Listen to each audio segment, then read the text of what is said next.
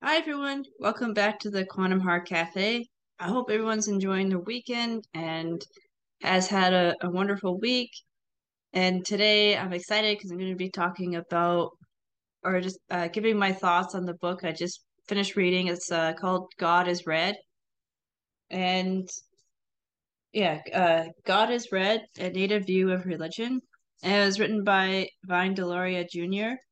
And it's an excellent book, and it is about uh, Vine Deloria Jr.'s uh, indigenous perspective on uh, like the big three major religions. He focuses mostly on Christianity throughout the story, or sorry, throughout the book, but uh, he does like mention the other two religions, but his main focus is on uh, Christianity, and sometimes throughout the book he does refer to the big three religions as near Eastern religions. So if you hear me uh, say that, that's what that means. Is the near Near East means the three uh, major Abrahamic religions, and also too when I because uh, you know as I start going into the book, like you know I will be talking about uh, indigenous perspectives on Christianity and trying to relate that to what we're going through right now uh, so just remember, just as I was talking about uh, last year, I uh, spoke about a book called Pagans in the Promised Land by Steven Newcomb, and that was a really good book. And so just uh, and in the book, he talked about, or Steven Newcomb makes a d- distinction between individual Christians practicing their faith and uh, Christendom, which is the the overarching political structure and so on, like all the politics and all the bureaucracy and everything like that that's associated with the overarching uh, Christianity. And so I just want to make that distinction with this book. Vine Deloria Jr. doesn't really do that in this one. Uh, I just I just want to uh, make that distinction here, just because you know when I talk about Christianity, I'm I'm talking about like the overarching. I'm kind of doing the same thing. So if uh, you're an individual and, practicing Christianity. This isn't an attack on you. Rather, I thought the book was really interesting. I thought the book was really thought provoking. And I mean, I, I used to be a Catholic. I'm not like practicing Catholic anymore. Uh, but when reading that, it made me think about when I was going to Catholic school and what I learned there. And it's kind of made me kind of reflect. It's also it's made me reflect on my because right now I'm starting to learn about my ancestral roots, uh, which is uh, Irish, and you know before Catholicism came to Ireland, uh, we practiced Druidry and sort of uh, Celtic spirituality, and there may even have been spiritual practices older than that because the Celts aren't native, they're not indigenous to Ireland. That there's there's people that were there before.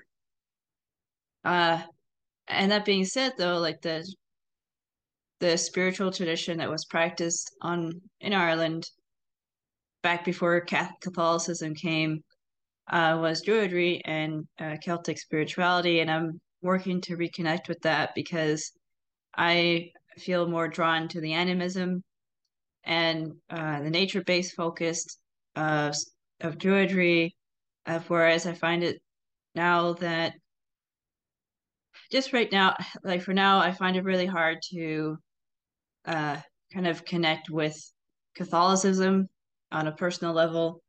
Uh, there's aspects to it that I I do connect with, but just like the organization as a whole, and just with all the history and all the you know everything that's gone on, you know, especially with learning more about the residential schools, learning about all the abuse that took place uh, with the priests and attack, you know, abusing children. I just have uh, a really hard time connecting with Christianity in that way. Like sometimes, yes, I'd you know say prayers or think about like um, I don't have the, a problem with the you know Jesus Christ and and so on. I just it's just the organized part that I have a hard time connecting with, and and I think you know, what was nice about this book is that it kind of helped me to understand a bit more why I have that uh, difficulty because there's other things that I there's other reasons why I have a hard time committing like connecting with it but uh and then that's just me I'm not this is not an attack on anyone rather it's just sharing what my thoughts are and maybe you'll as you're listening to this and if you are practicing these religions then I hope that maybe these will give pause for some self-reflection and if not, and if you don't agree with it, then maybe just, you know, don't worry about it. Just there's other podcasts and stuff that are out there. Um, but before I get uh, more further into the uh, God is Red, I just want to also talk about uh, the cup of coffee I was just enjoying before the show. I had a a, a Murchie's coffee that I got uh, gifted for Christmas, and it's a it was a mocha java. It's really nice. A really nice coffee. I enjoyed that before the show. I find if I drink coffee during the show, it often goes cold because I've, you know's been focused on talking and stuff like that. So I figured maybe I'll try enjoying a cup of coffee before. Uh, so I, you know, it's just trying out something. And uh, if you're having uh, a hot beverage, I hope you're enjoying it. And uh, and then for a moment of gratitude, um, you know, I am I was kind of feeling upset earlier today. I sometimes I feel kind of stuck where I'm at and but when I'm feeling stuck, I I find that if I get up and start moving, like the uh yeah, when I get like when I find if I feel if I'm feeling kind of stuck in life, um getting up and moving and, and doing chores and you know focusing on other things kind of helps to get me unstuck and then I start uh, feeling better again. So I, am kind of grateful for that that I was able to because uh, it's not I don't like dwelling in that kind of frustration for too long. It it's at, it has its place, but you know it's probably not healthy to stay there forever.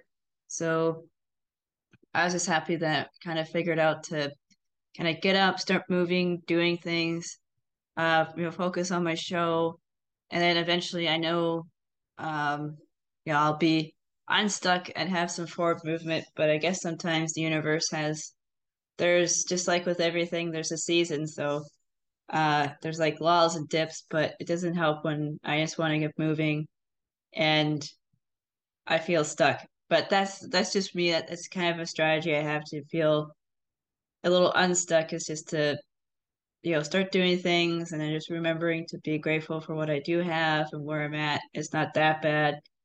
Um, so anyway, that's that's what I'm grateful for. That was just my what I was going through kind of this last couple days. Um, but definitely recording these podcasts does help. So and reading and, and learning more and, and sharing my thoughts with people. Okay, so without further ado, I would like to get into Vine Deloria Jr.'s book, I probably will be covering, I'd say, or talking about 20% of what's in the book, like the the topics and the subjects that really jumped out at me. That all being said, I highly recommend people read uh, God is Red, and uh, he has other. When I was when I was looking him up, I found that he has other books. So I probably will be purchasing those books and reading them and sharing them on the podcast because you know it is something that I feel is important is to talk about uh, colonialism and talk about that part of history. And it's not a woke agenda. It's not part of that stuff. Why I'm talking about it is because you know it's what the predatory machine does. Is it goes and colonizes different people, colonizes different lands. You know, came here um, you know, a long time ago, I mean, I know England gets a bad rap, but when Spain came here, you know, they really, and Portugal, you know, they really uh, started the whole colonialism. And then, you know, England and then the other other country, European countries started following suit. And I think that is a really important part to talk about. It's a really important part of our collective story. And I don't on my spiritual journey, I don't like practicing I don't do spiritual bypassing or try not to because it just doesn't feel it feels disingenuous to me. Like when I hear these spiritual bliss bunnies running around saying like, "Oh, it's good, you know, positive vibes only, man." I just find that so annoying because not everyone has can do that. Like people, lot of people that are in uh, hard circumstances, and it's not always their fault. Like some, and a lot of times, uh, the way that the power structure, this current power structure, um, is you know with the predatory energy, like the way it's set up is it's designed to pe- keep people disempowered, and it's designed to it's set up to make it hard for people to spiritually actualize. And it's hard for people to have good, decent, enjoy having decent lives, uh, especially if, you know, you're living in poverty and, uh, you know, like with the black community, there's a lot of redlining and purposely, you know, having them go into the, the poor areas and, and kind of keeping them there and then you know, there's other affluent areas. The same thing with like the, you know, poor whites and then, you know, putting uh, indigenous people and taking them, pushing them off the land and into these reserves, which the reserves were basically land that the European settlers did not want. and the companies and, and governments, they didn't want this land because they couldn't do anything with it. So that's where they decided to stick the indigenous people as they've been pushing them because what happens is, you know, they started in the east, but then they came westward. And as they do that, they continually pushed indigenous people out of the way. Uh, you know, they massacred a lot of indigenous nations. And so, you know, the system has designed, you know, this predatory system has set up, you know, so-called civilization in this way. And unless, and I just don't want to and I want to make sure that in my spiritual practice, I acknowledge this because not everyone has an equal playing field. And, you know, for example, like food, people talk about eating healthy. And, you know, yes, it's important. What happens when you're living in a food desert? And you the blame poor people for getting uh, fat or malnourished or whoever or whatever. It's not always their fault though, because at the stores nearby, are only selling junk or the junk is the junk food is a lot cheaper than the healthy stuff, which is again on purpose. You know, and they only have a certain amount of money to uh, use every month. Then sometimes they have to make the choices between eating healthy and eating garbage if it means that they are also going to be able to put food on their kids' tables and keep the lights on. It's not always their fault. And it's not always easy It's like oh, just go get a job. Well, what happens when your community doesn't have a job or there's no jobs there? And then you have to like travel on a bus two hours just to get to a job. And then what happens when the bus route, like the buses are no longer running and, you know, cars aren't cheap. So even if someone has a car, it does make it easier to get to places, but that's not always the case for people. A lot of people rely on public transportation, but if it isn't being funded properly or the buses aren't available, then what are people supposed to do? So it's not always like I, I know that society isn't always you know it's set up it's kind of like the casino uh in this in this weird matrix game that we're in and, and it's like this it's gamed so that the house wins. And yes, sometimes we could beat the house, but that's not always the case, and I still think that there is a way to beat the house, but maybe it's more so to towards um, developing ourselves spiritually and consciously to to get you know to beat the house or to get out of the labyrinth. But that's not always easy to do, and I want to just acknowledge that because I just sometimes I find it disingenuous when I listen to because I, I used to listen to a lot of self help gurus and stuff like that, and you know, and they're just focused on the individual and not including societal the societal structure, then I just find it uh, disingenuous and sometimes cruel. Um, uh, cruel because it's just you know where's the compassion for people that are in tough spots and i'm not talking about uh, you know, and I know, you know, sometimes people can get out of those tough spots, but it's hard. And I just want to acknowledge that because society doesn't make it easy for us to empower ourselves and to empower each other. Because if we did, then, you know, the power structure, the predatory energy loses its energy. And because we're taking our energy back and directing it towards somewhere else.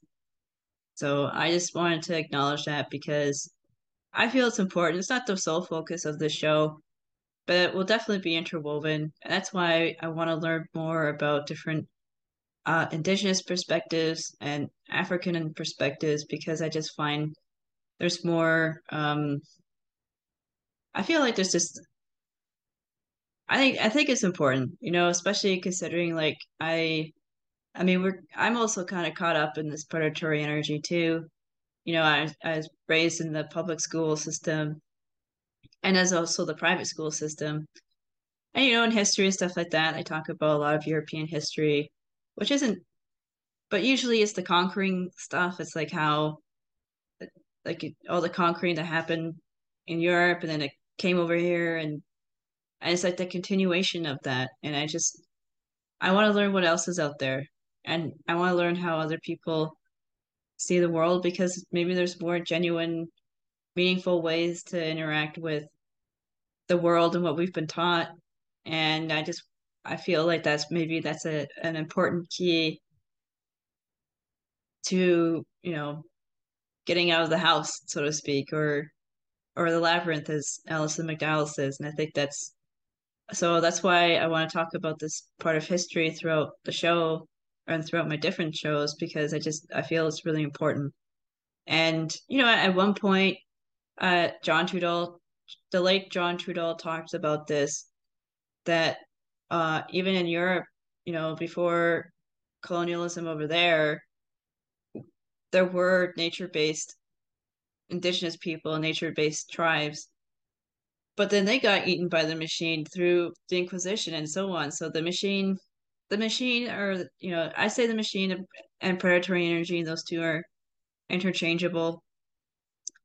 Uh, so the machine touched all of us. That it and it all our ancestors met this thing at one point and and if we're not careful you know go, going forward in the future like if we because this whole this thing this blockchain the human uh 2.0 life 2.0 this whole move towards synthetic biology and synthetic life if we're not careful then the machine is going to engulf everything and I mean everything. Like they're talking about synthetic plants. It's not just human beings, but synthetic plants, synthetic animals. You know, the weather is engineered. It's not the same as it was before.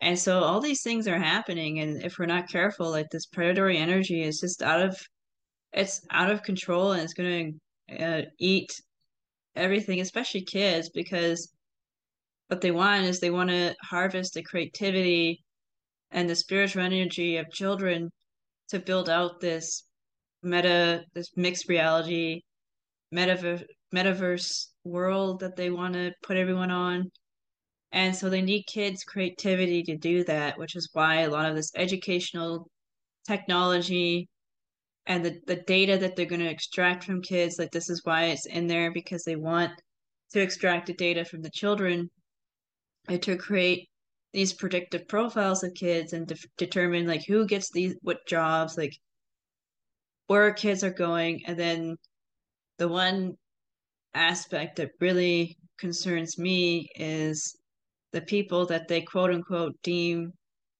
are just a waste of space or are just not valuable to the the system or the like what what are they going to do to them? Right? What and and there is like a lot of this a lot of what's happening with the kind of the the, the cybernetics and this push towards uh, a systematic a system theories or a systemic world brain and that's really important because i'm going to be talking about a book next week about it's called the world sensorium where these people really do want to create a world brain. So this push towards um towards that world brain and towards just uh, this cybernetic society, it has its a lot of its roots in eugenics, and it has a lot of its roots in uh in colonialism and the do- dominator mindset that has been around for a long time. And I think by talking about it and acknowledging it, then you know we can start to figure out another way to be in the world. So this isn't about a woke agenda. It's you know it happened, and I think that you know if we want to have some healing and we want to have it like in Canada to talk about the truth and reconciliation movement. So if there is to be an honest, genuine reconciliation movement, then I hope that you know my part would be in talking about this aspect of history and then tying it in to what's unfolding now so we can figure out something else. Because i think we can and i think that you know our kids definitely deserve better. We deserve better. We're not like automatons and uh you know synthetic meat suits we're more than that. Like we're we're made of the stars. Like anyone who studies astrology like we're made of the stars. All of us you know.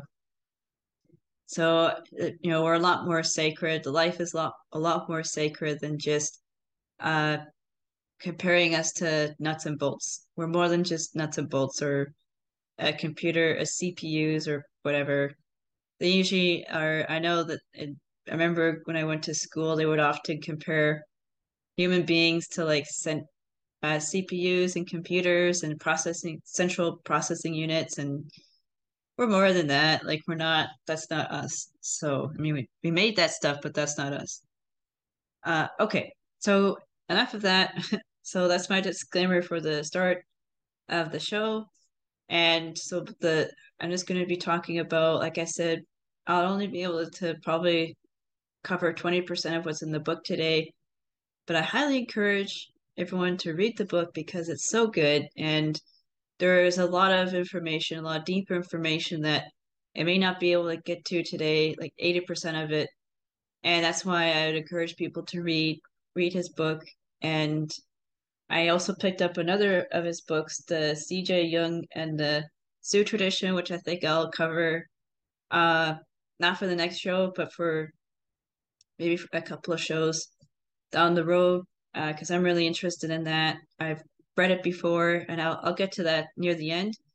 Uh, but there's really interesting, like there's important differences, but there's also some really interesting and thought and food for th- like thought provoking relationships or uh, similarities, I should say, between the Sioux tradition and Carl, Carl Jung's uh, work on insight, especially with archetypes and world consciousness. So I I, want to talk about that stuff throughout the show because it really interests interests me too. Uh, and so uh, at the be as so as I was getting into the starting to read uh, God is Red. So in the the beginning part of the book, uh, Vine Deloria Jr. talks about how since the 18, 1860s onwards up to 1960s 1970s i can't i'm not sure when the book was published um, but he was talking about the lead up to the american indian movement and how you know from 1860 upwards to uh, the you know the 60s and 70s there was this movement or this uh, a growing need for the uh, American Indian movement. Um, like it starting with like like I like I was talking about earlier, the Europeans were moving as the Europeans were moving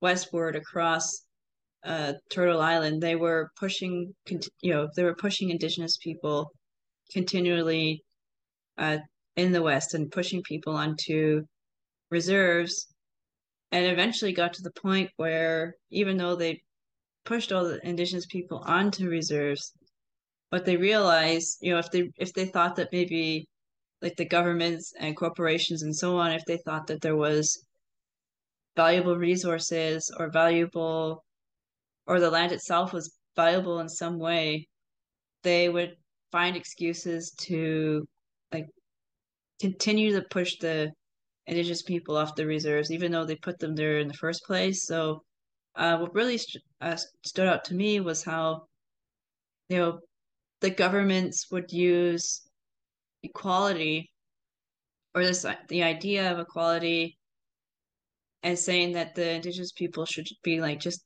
assimilate and be like everybody else and you know they shouldn't be on these reserves. And i've heard this before. I've heard this argument before.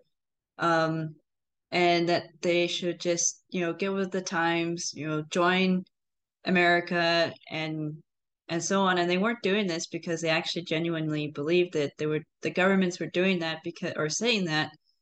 And, and it wasn't just the governments but just society in general was saying that because not because they genuinely wanted to have this assimilation. Like they did that because they wanted the land. They want the resources on the land. And that's the only reason why they're making this so-called progressive like in, at that time it's framed as being pro- progressive argument.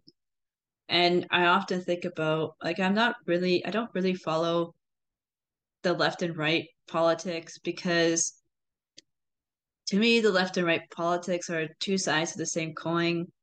And it leads to a lot of polarization which is on purpose by the way.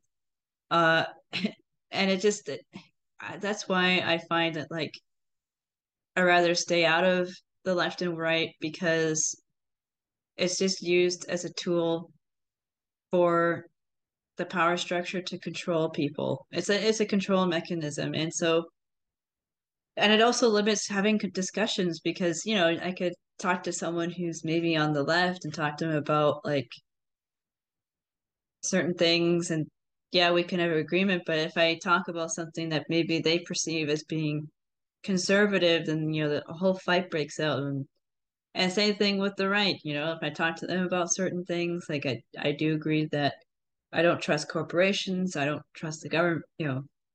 If i say that stuff then yeah we're in agreement. But if i say something that they don't like or they perceive as being on the left and the fight breaks out. So throughout this show i'm not going to be talking about that. I think it's it, it's on it, it's done on purpose. I think it's limiting i don't think it helps. It doesn't help see the big picture which really is the system that you know it's this predatory energy and I'd, I'd rather stay focused on that. Um but sometimes i will say stuff about like progressive values. So or progressive ideas or something that's perceived as progressive because there's this trend throughout european history where it's it's a lot it comes a lot from the upper upper crust of society where they talk about how you know humanity is progressing to this great future. We're going to progress to this pinnacle this utopia where we'll have all this technology and we'll be you know living like gods you know demigods not the the god but more like the greek gods like we'll be this these uh god or gods or we're moving in a direction that's like and we're that's progressive and we're all always being progressive. Technology is always going to be progressive. We're continually always moving forward and it's bad if we move backwards. It's bad if we take a step back. So that's what i mean about pro- like progress the idea of being progressive because it kind of comes from this i see the relationship between the pro- being progressive and and his and how that's being used throughout or that's been used throughout history to uh justify more domination of the natural world and more domination of human beings. So when i say that that's that part of history. And unfortunately you know progressive values are often disseminated in the universities and they're often disseminated maybe in different ways uh, throughout the other institutes institutions which really uphold the power structure. Um, so this knowledge is really just disseminated in these progressive values are often disseminated in the institutions, and the one that I'm most familiar with is the universities, but it's in other ones too. So when I that's why I talk about that stuff. It's not so much a left or right. It's just that's what I'm most familiar with, and I often see this these progressive values kind of finding their ways into popular discourse, into universities, into uh, the media, and so on. And uh, you know, I just encourage people if you're listening to this, and you start hearing these so-called progressive values, like just maybe take a step back and just be like, are they really that progress? Like, who is this for? You know, really critically think about these things. I mean, I would say even just to throw out your TV and stop watching the news, but that's just me. um, so the idea of uh, pushing people eh, or indigenous people off their land and having them kind of forcing them towards assimilation and this equality, uh, it was really it was under the disguise of progressive values, but it was really a a means to get people off the land so they so that uh, your your corporations and governments and so on they could get into get into where those minerals are get to the the good lumber or the good ag- agricultural land and then they, whatever land they thought was garbage or they thought that nothing could be done with it that's the land that they sold back to indigenous people especially during the the great depression when they had these parcels of when indigenous people were given parcels were sold parcels of land by the government like the government would sell it to them but these parcels of land would you know you can't do anything with it. Like it's really hard to grow. It's the land that no one wants. So you know it's just um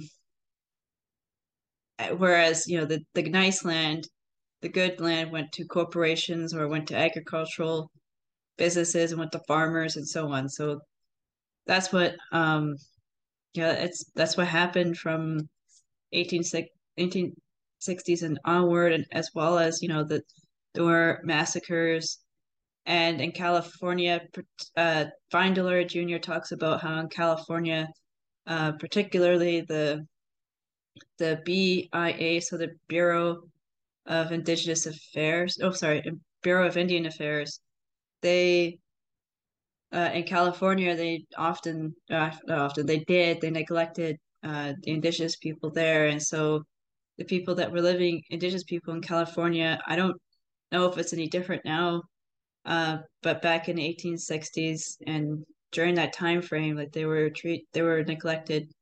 And oftentimes too because again they were if they were living on land that was perceived as valuable then uh, you know, mining corporations and you know, settlers and and the government would want it. So what happened during during the gold rush period at that time, um, groups of miners would actually go into uh, re- reserves and they would start killing innocent people.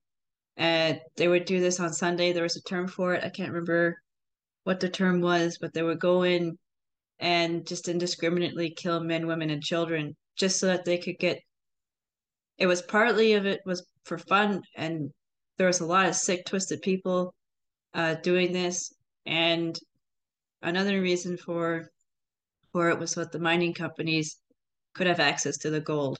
You know, that's what they wanted, and they, they didn't care. So they uh, condoned these murders, they condoned these massacres, and it, it was just uh, awful.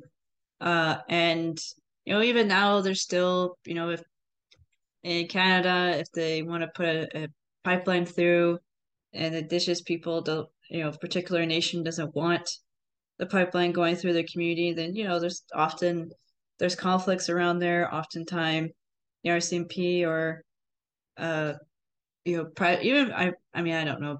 I wouldn't be surprised if even private uh, security forces were sent in to just uh, you know, cause problems and so on. And it's happened. It's happened a few years ago in in different areas, especially in northern BC. So it still happens today.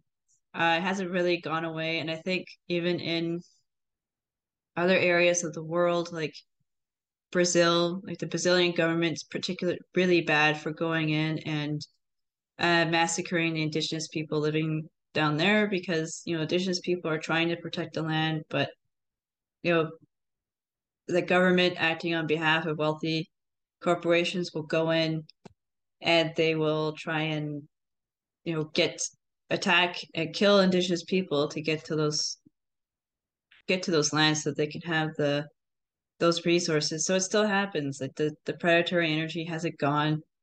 And I will say that it's global now.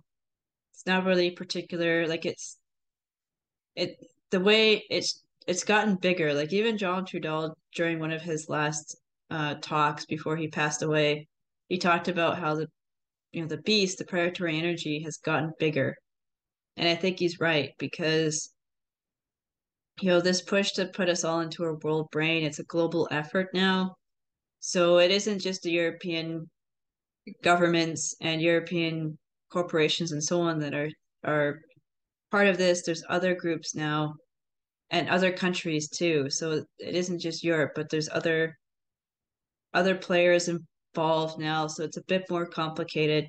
And even at the local level, um, because this has to roll out locally in our different communities. So even that, you know, that can be complicated. Um, you know, with the so like the getting into the politics and you know, there's different people and different groups involved in politics now. So it isn't as cut and dry anymore. And I will, I do want to acknowledge that. Um, uh, and but at the same time, I think that we can still talk about colonialism and the dominator mindset. It's just that the dominator mindset has now encompassed encompasses is now encompassing everyone. So it's not just uh, one aspect now because it's gotten a lot, as John Trudell has said, it's gotten a lot bigger. Uh, and then so all of that, all of that history, everything that happened to indigenous people from 1860s, from the 1860s onward, is what led to the creation of the um, American Indian movement, where you know indigenous people they they were seeing how other other groups and other people were starting to protest and you know push back against the machine. And so they decided to start doing that as well. And what i found interesting and i will uh, link with i'll get i'll explore this point a bit more because he does talk about other chapters of the book but uh, a lot of the uh, efforts were local. Like a lot of the protests were localized to where the indigenous people were living. So uh, you know for example in tacoma tacoma washington you know, indigenous people fighting for the fishing rights there, or um, in other areas of the world, like uh, near where Mount Mount Shasta was. Uh, I could be wrong because I might just if I'm wrong, apologies. But I think there was a, a a move to put a ski resort in there or something like that, or or to mine it. I can't remember if it was mining or if it was a ski resort, but there was a, a push to uh where they wanted to develop that mountain and that's a sacred mount and i don't i'm not sure if it's succeeded or, or if the corporation succeeded or not uh, but there's a push to want to develop that mountain for something and indigenous people living there stepped in and said no because that's a sacred mountain like the they have ceremonies and rituals there they can't and so different areas have different uh like have different sort of um like colonial I want I want to say maybe colonial pro call it like colonial projects going on like you know ski resorts in one area or um cutting or excessive logging for farms in one area or something like that. Like there's different like no one area is going through the same thing. And I think that's important because what's going on is while it's global it's also localized. And so the uh you know for example like smart cities might be rolling out in a different way. In in the you know Vancouver or Seattle uh and that which in a different way and then it may be rolling out in a different way in like say Philadelphia or Florida or um or Idaho or Toronto like they have each area has its own um pilot program for these smart cities, and I think once, and and I think if a, if a pilot program is successful in one city, they try and replicate it in another city, and so I find it kind of interesting how those are par- paralleling with each other, and I think that if you know to push back and to push you know push back and say no to this rollout of you know the cybernetic society you know i think it will be a, a localized while having maybe having you know maybe we're talking to each other in different cities and learning from each other uh it's still going to be a localized i feel like it's still going to be a localized effort because a lot of this stuff has to roll out locally but we can still learn from each other but it's going to be i think much in the same way it'll be localized to what's happening happening here because no two cities are going through the same thing. So I found that interesting how that was paralleling each other or paralleling how those things parallel each other. And then throughout and then as as Vine Deloria Jr. was talking about um, the lead up to the American Indian movement, he also talked about how there was kind of this I don't know if the right word is cognitive dissonance. Maybe another word could be kind of uh, a schizophrenic um, perspective from uh, sort of those of European ancestry towards indigenous indigenous people at the time. I don't know if this has changed, uh, and I don't know how much of it has or how much of this has remained the same. But it was talking about how there's a hatred at that during the 60s and 70s there, and before then there was a hatred towards indigenous people but at the same time there was a admiration for the noble stoic indigenous elder that was dispensing wisdom to people or like the, the there was a you know this love of the the, the spiritual practices and the being one with nature and so on. So like there is this cognitive dissonance or this schizophrenic perspective towards indigenous people on the from the point of view of those of us of European ancestry. Uh, you know, case in point, you know, a lot of Hollywood movies would were coming out where you had like the you know, I think it's the Dances with Wolves with the Kevin Costner, and then there's a few others. There's like Billy Jack and that kind of thing, where you know Hollywood had the noble indigenous per- person, and then um, you know, forgive my language, but the noble savage, that kind of stereotype uh, a lot in those movies.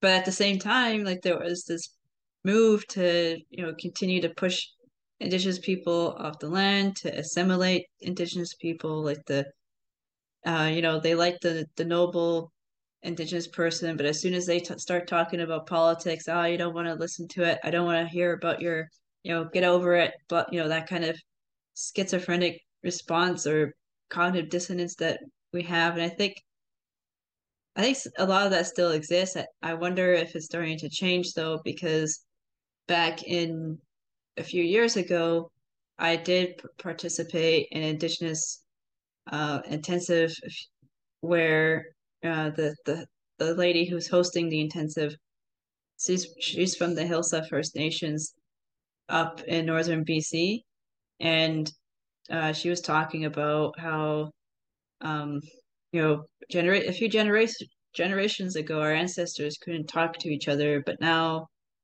we're sitting in this room and having this conversation.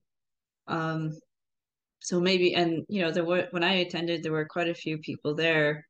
You know, you're especially people European ancestry who are who want to learn more about what's about the history and what happened, but they're trying to figure out how, you know, how to kind of have the reconciliation now and and so that was a really interesting event, and I learned a lot. And I, will keep talking about it throughout this um, experience throughout this show, uh, because in another part of the book, he also Vine Deloria Jr. also talks about how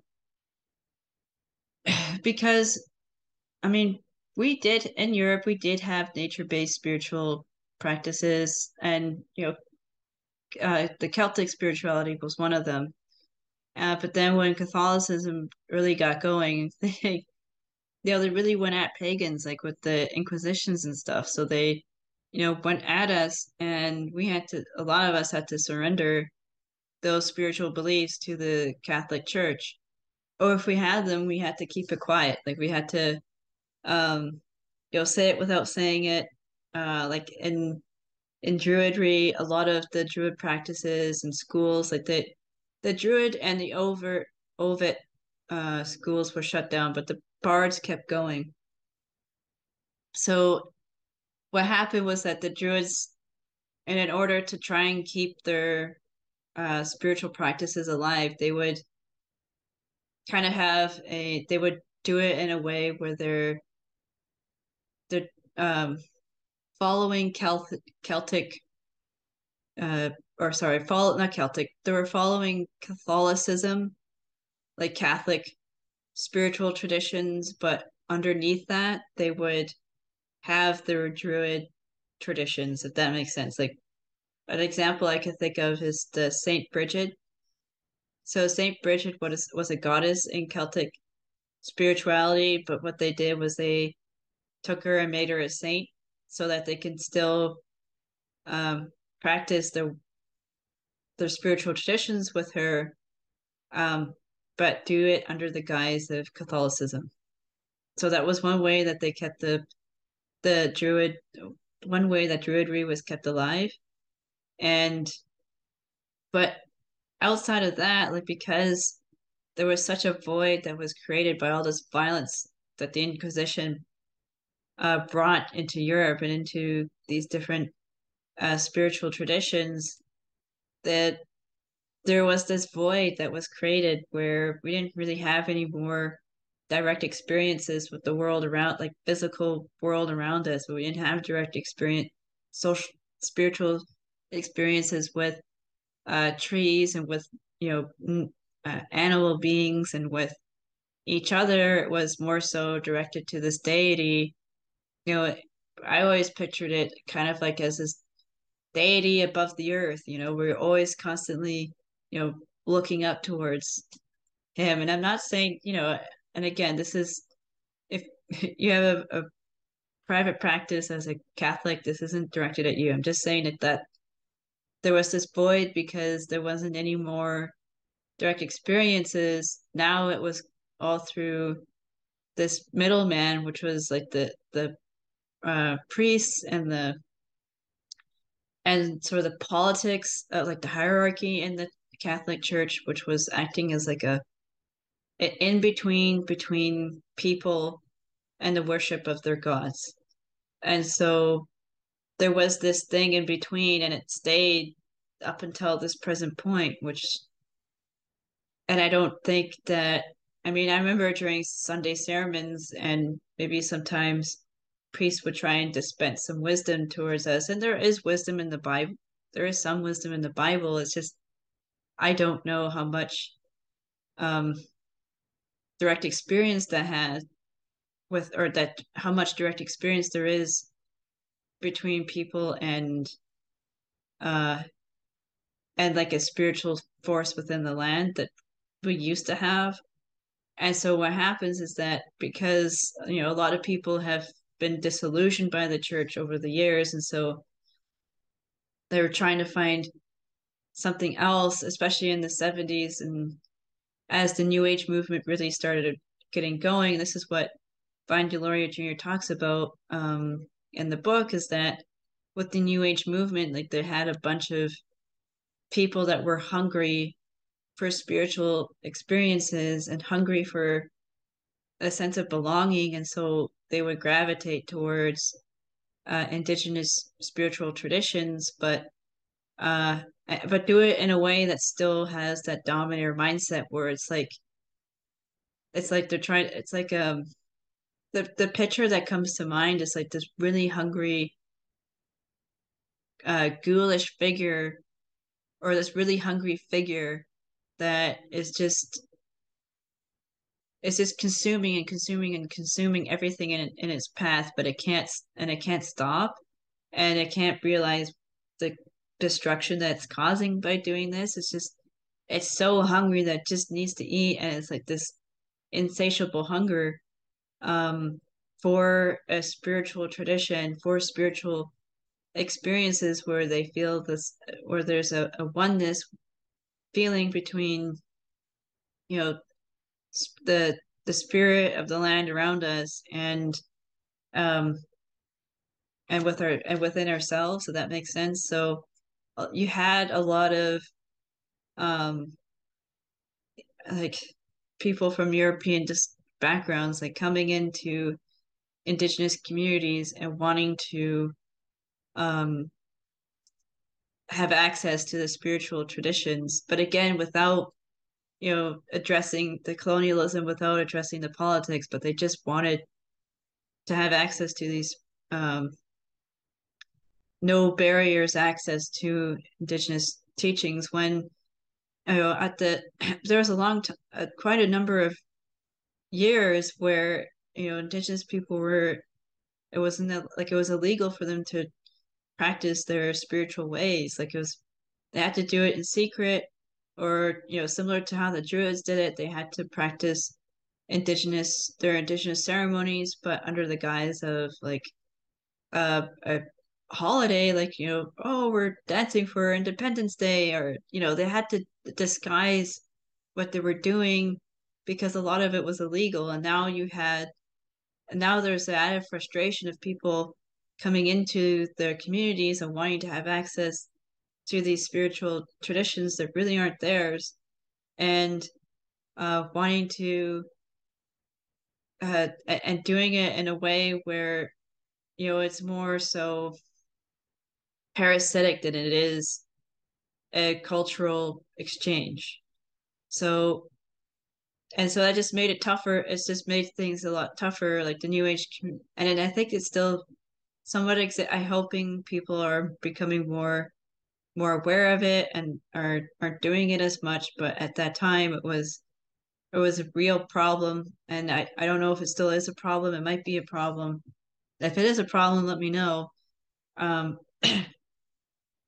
where you know indigenous people still had to continue to fight for their spiritual ways but just in a different way and from people that were um just wanting to have full access to everything and just take spiritual traditions without understanding what's involved with them and just go and make money off of it you know and go call themselves shamans when they weren't shamans and you know you say that they're not shamans and they'll be like no i'm i'm part like half one one hundredth of it of Cherokee, so I have I have a right to you know have access to the, the these spiritual traditions, even though it may be from like a completely different nation. So there was that added um, uh, issue that was developing around the 60s and 70s with the development of the New Age movement. So you know, not only was there like the Christianity and the Christian missionaries that came in came over with the doctrine of discovery and used that as a way to you know take the land but then you had the new age movement which wanted to continue to take but more so uh, spiritual traditions and and use them for uh, their own selfish nefarious purposes and i, and I want to say like another key takeaway i got from the indigenous intensive was that you know the the lady who was hosting was saying if you want to be a good ally, then you know learn who your own ancestors are.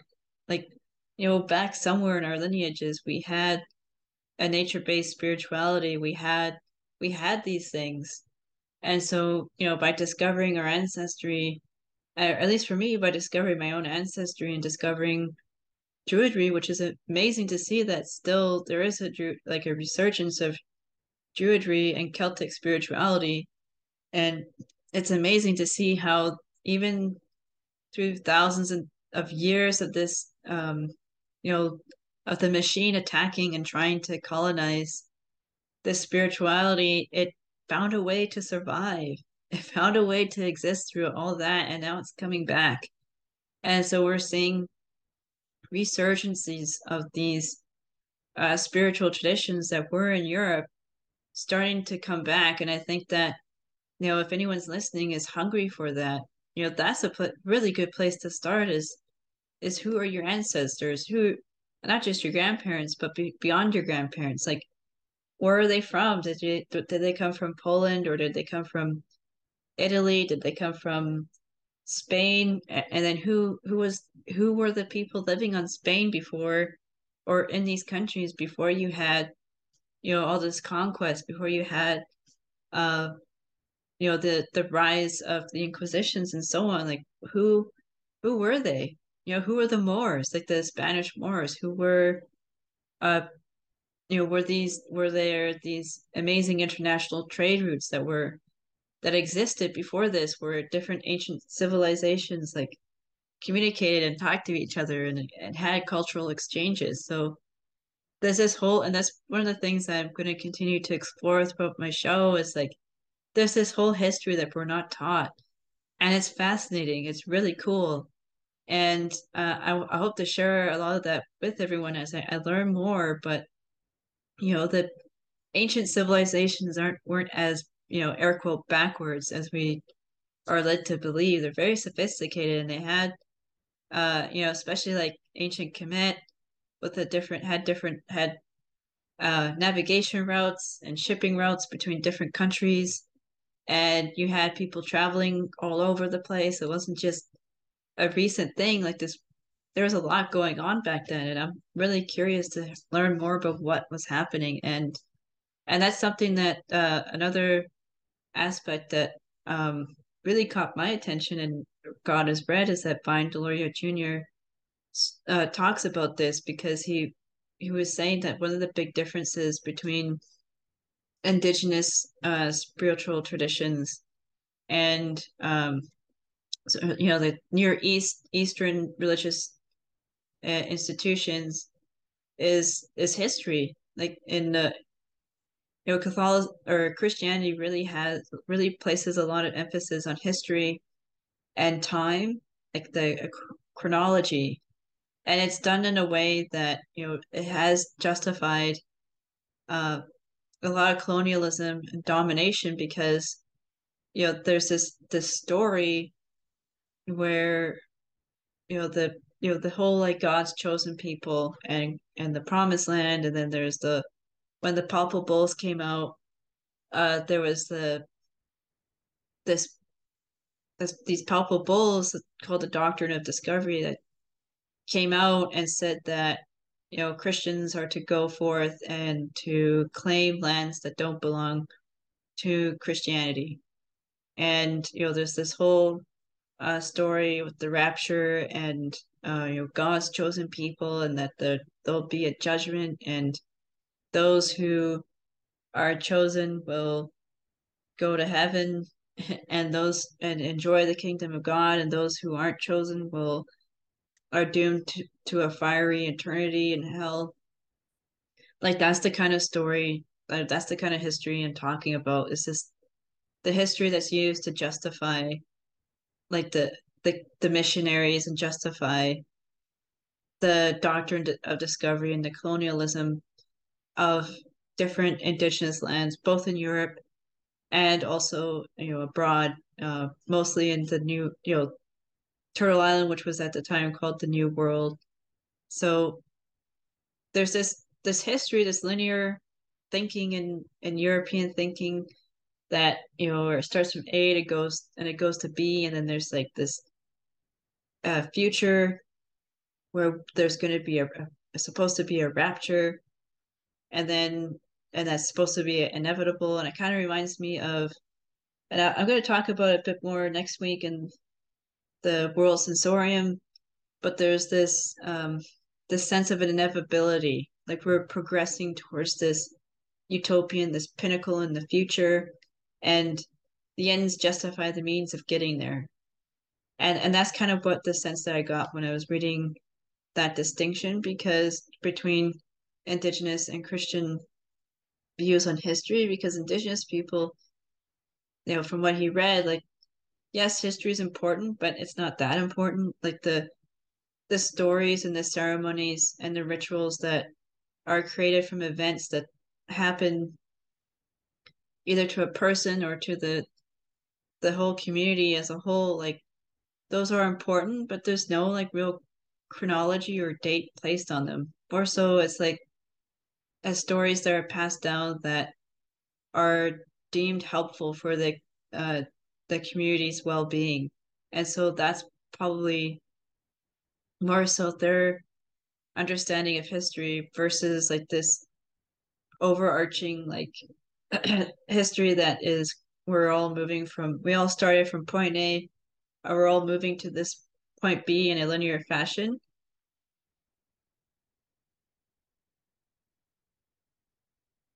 and what was really interesting about that is he brought Deloria Jr. brought up a book called Worlds Collide, and that's a, I think I'm going to pick up that book and uh, t- uh, share talk about it over the course of the show. And he was saying that um, you know it got to it, it it's so it's to the point where you know there's a lot of um you know it's like a lot of Christians, especially in like the Christendom, like the whole political part of it, they're so focused on this linear history that anything that kind of contradicts that history, they just sort of ignore. And the world's world collision or worlds collide, that book uh, illustrates that when back in the 1500s there was this supernova in the sky and a lot of different uh, countries and people saw that supernova and and wrote about it in their stories so you know it might not have been like a scientific uh recording but they would uh, you know they create a story around seeing this supernova and so different cultures had different stories that basically said the same thing that there is a supernova in the sky. But during the 1500s, like, you know, the, the Christian scholars and like the, you know, the political Christian um, priests and so on saw the supernova, but decided to ignore it because it doesn't go along with their notion that, you know, history has always been the same. People have always been the same throughout the ages. Like it doesn't, it goes up against their, you know, this unity, this perfect unity that they seem to think that the cosmos has with everything works in you know that it didn't it kind of ignored the the fact that you know chaotic things happen in the cosmos that we don't have any control over and another one that worlds collide worlds collide talks or world collides talks about and you know Vine Deloria Jr. also talks about in the book is when the mass exodus happened in the story of the Bible, but there were other similar stories at that time around the world where there was like this calamity in the sky and, and the waves and uh, the oceans were acting erratic and you know some people moved to higher ground some people went underneath underneath and that's the time when you know the moses was leading his people through the red sea and it parted well it wasn't just it may not have actually been an act of just an act of God, but there was stuff going on in the celestial in the cosmos at the time. I think it was like Venus and Mars were on a collision because Venus wasn't always in this in the sky like where it is today. It was actually a comet at that time and it hit Mars because I think Mars was in a collision co- course for Earth and it hit Mars and it, and it it sent you know and now and that collision is where um the result of that collision is where you see Venus and Mars now in the sky like or, in their elliptical orbits. And so you know there was this cosmic event that people didn't have any control over whatsoever but it had a, an effect on earth where you know that's when you had like the sea the red sea parting and all this these crazy geological weather events and stuff going on with the ocean because of this massive collision in the sky. But that doesn't get talked about. And so and when also what else doesn't get talked about is at the same at that same time other uh people and other nations and other spiritual groups you know they, they went through and witnessed the same thing. You know they may have different stories to talk about it but they they went through it. And so i think vine deloria's point in all that was just to say that there's more there are far more stories and far more perspectives about what's go- what, what happened in history and what even what's happening now uh, than just this uh you know this kind of christendom doctrine of discovery of the the chosen people there's other there's other stories and there's other ways of perceiving these events. And i think that would be um for me that's a really good and really important food for thought because um it just goes to show that for me like not one that is it there isn't just one way to see things. There's many different ways to see things and i think it would be interesting to see how or to further explore how other uh cultures and other nations um perceive these events as well and not just from a, a you know a near eastern religion perspective but from other perspectives too. And then one of the last points because it's starting to get the show's starting to get kind of long um one of the last ones and i'm going to leave it after this is the, the difference between space and time. So like i, I was talking about uh and this isn't just uh inherent in uh you know the christendom anymore. It's also in inherent in kind of just european thinking overall. But this notion of like putting time on a pedestal and this like really this obsession with chronology. And i've seen it as well in the world sensorium which i'm going to be talking about next week where this there's this um it's like a linear time a linear chronology throughout history where human beings started off as like uh you know these primitive people and then we have been ever since that. We've been progressing towards this this unity this this world consciousness. And and everything's moving in a perfect linearity. And this we have to move in this and it's really important for us to move in this perfect linearity towards the future.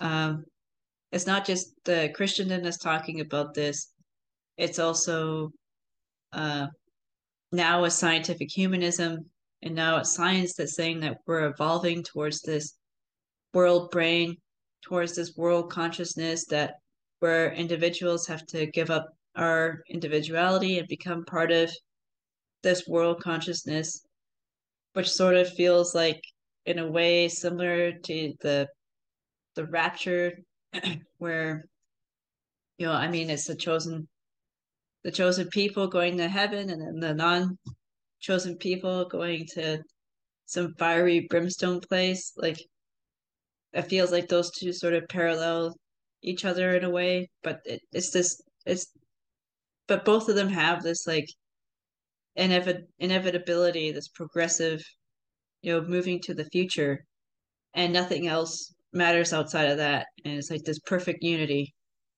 Whereas with indigenous people uh nations and indigenous perspectives like you know times are there but it's not put on such a pedestal like the what's more important is space. And it's the land and where people are. Like when they say land back it's not just physical it's a spiritual as well. Like you know and for an indigenous nation to grow up you know for thousands of years in, a, in an area of land that they've they've gotten to know the spirits of the land. They've created ceremonies and rituals and and ways of being with the land in both physical and spiritual. And and different ceremonies are for different purposes and but they're all there to help guide uh the in, the indigenous nations but they're going to be different because it's specific to the geography like it's not an overarching like global thing, like global way of being. It's it's local to the geographic area because each geographic area on the earth is going to be different from each other. Like, you know, it's currently Arizona is very different from up here in, in the Pacific Northwest in Vancouver. Like one's desert, one's a temperate rainforest. So the spirit of you know the land the the spiritual or the spirits living in those lands are going to be different from each other. And uh, indigenous people learned and understood this and so they had ceremonies interacting with the spirits on that land but that were specific to that land. And that's one of the reasons again that's one of the reasons why like colonialism and pushing everyone off their traditional lands and onto these unfamiliar places was extremely another reason why it was extremely traumatic because you know they grew up with the spirits of those lands and trying to have a connection with them at that time was different you know like that's the like losing that can I can't imagine what that's like losing those connections with uh, a land that people have lived on for generations and thousands of years. Um, so you know, land back is more than that. Is it's or more than just the physical. It's it's the spiritual ceremonies and the rituals and everything that is is part of that that specific area of land. And and time comes out of that. Like time comes out of space. Like Vine Deloria, Vine Deloria Jr. was saying that when you when you walk between point A or when you travel, sorry, between point A and point B, within that within that like distance, that's when time that's when you get time because a, t- a certain amount of time will elapse between traveling from point A to point B, but time isn't, you know, this put on the pedestal and is it is not given this the same status as how you know Europeans think of time or how, how maybe like the the Western imperial, the you know the colonial, the dominator mindset thinks about time. You know, they're two different things, and I feel like a space and learning to connect. And maybe that's something with in druidry as well. It's just like you know something I've been wondering, like how do I have a druid practice here where I'm at, and how can I learn to relate to the land around me. I get to know the spirits around me. Like even in Europe, like there's different different lands have different spirit. Like England has a lot of uh, you know a lot of ghost stories and people seeing ghosts all over the place, especially in the and around the palaces. And then there's a lot of uh, ghosts. Like I think Philadelphia is one of the most haunted cities in America, and it makes sense. Like a lot of stuff happened back east, and then there's but then there's different stories about different spirits and other parts of the land, but they're all kind of specific to that one area. So if you travel from uh, you know, the Pacific Northwest and you go to Philadelphia, you're probably gonna encounter different you know, the spirits that are inherent in those areas as you're traveling. Like there's not one one spirit for the whole thing. It's like it's a different it's like a pantheon of spirits and other beings that live in these areas and you know at one point and it and it still is like i think that you know as i imagine as indigenous people are recovering their traditional lands they're recovering their relationships with these beings how i can relate to that as a druid I'm, that's something that i have to learn but maybe it's just getting also getting to know the spiritual beings and the different um and the different beings that live in my area. You know, getting to know the trees. You know, trees are really important in Druidry and Celtic spirituality. We worship a lot of trees. And so maybe it's also getting to know the trees in my area. And so that a, a walk becomes more than just a walk, it becomes a spiritual practice too. Um, so those are like the main takeaways that are the key things that I learned from reading Vine Deloria's book God is Red. Uh, and he was saying too that like at, at the end of the book, um, or near the end that the the land here, it you know, for this land, you know, God is red and he's right. And you know, he was also saying too, and I'll this is part of the maybe the food for thought for anyone who's listening to this is, you know, maybe within uh, Christianity, you could think about, um, you know, like encouraging people to think about creating a gospel of peace or or figuring out ways to have direct experience. Like how as a christian can you have direct experience with the land and the spirits on the land? Like how do you have direct experience with the spiritual powers around you? And i mean i know each christian denomination is going to be different from each other but how can you have more meaningful experiences? And i think this is an important question because you know within this push to create a world brain uh, actually a lot of faith-based faith-based traditions and as some other eastern traditions as well uh, a lot of them are involved with the creation of this world brain especially in utah with the um, alison mcdowell and jason jason bosch did a a bro trip out there not too long ago and they were talking about how uh, like they went to utah and they talked about how uh, the Mormons in Utah are heavily involved with transhumanism and blockchain and the the social contract. Like create, they want to create like a good citizen, like whatever that means. So there are, like as as I said before, it's complicated now because there's a lot of different groups and different people involved in creating this world brain. Um, so it's not just one group anymore. There's a bunch of different ones, and I think it's. I just want to put that out there because it's important to think about because it matters, you know, because it matters to think to think about how. Um, like it matters to me to think about how I can relate to the world around me, but I also would say like, if you do have, um, a Christian practice, like how can you relate? How do you relate to the world around you, and how do you relate to these other, you know, Christians that are trying to push out this life 2.0 or human being 2.0 agenda and what and how, you know, what are you going to do about it? Um, and so I'm not trying to say like tell people to, you know, stop practicing their spiritual practices. That's not it. But it's just like, you know, encouraging people to think about like how how can you kind of create that gospel of peace that's not about exploiting or turning humans and other animals and other beings into this these um you know cybernetic digital assets but um that is protecting and has a reverence and sacredness to life and learning how to be a good relative to the beings and the spiritual entities around us so th- that's my those are my thoughts and those were Vine, De- I think Vine Deloria Jr. wrote about that near the, the conclusion of the book. So I just wanted to put that out there as the last part of um near the last part of as the last part of the show. And so thank you for sticking with me and I hope that um you know today's show you took away something from it and I hope hope you check out the book because God is Red is really good.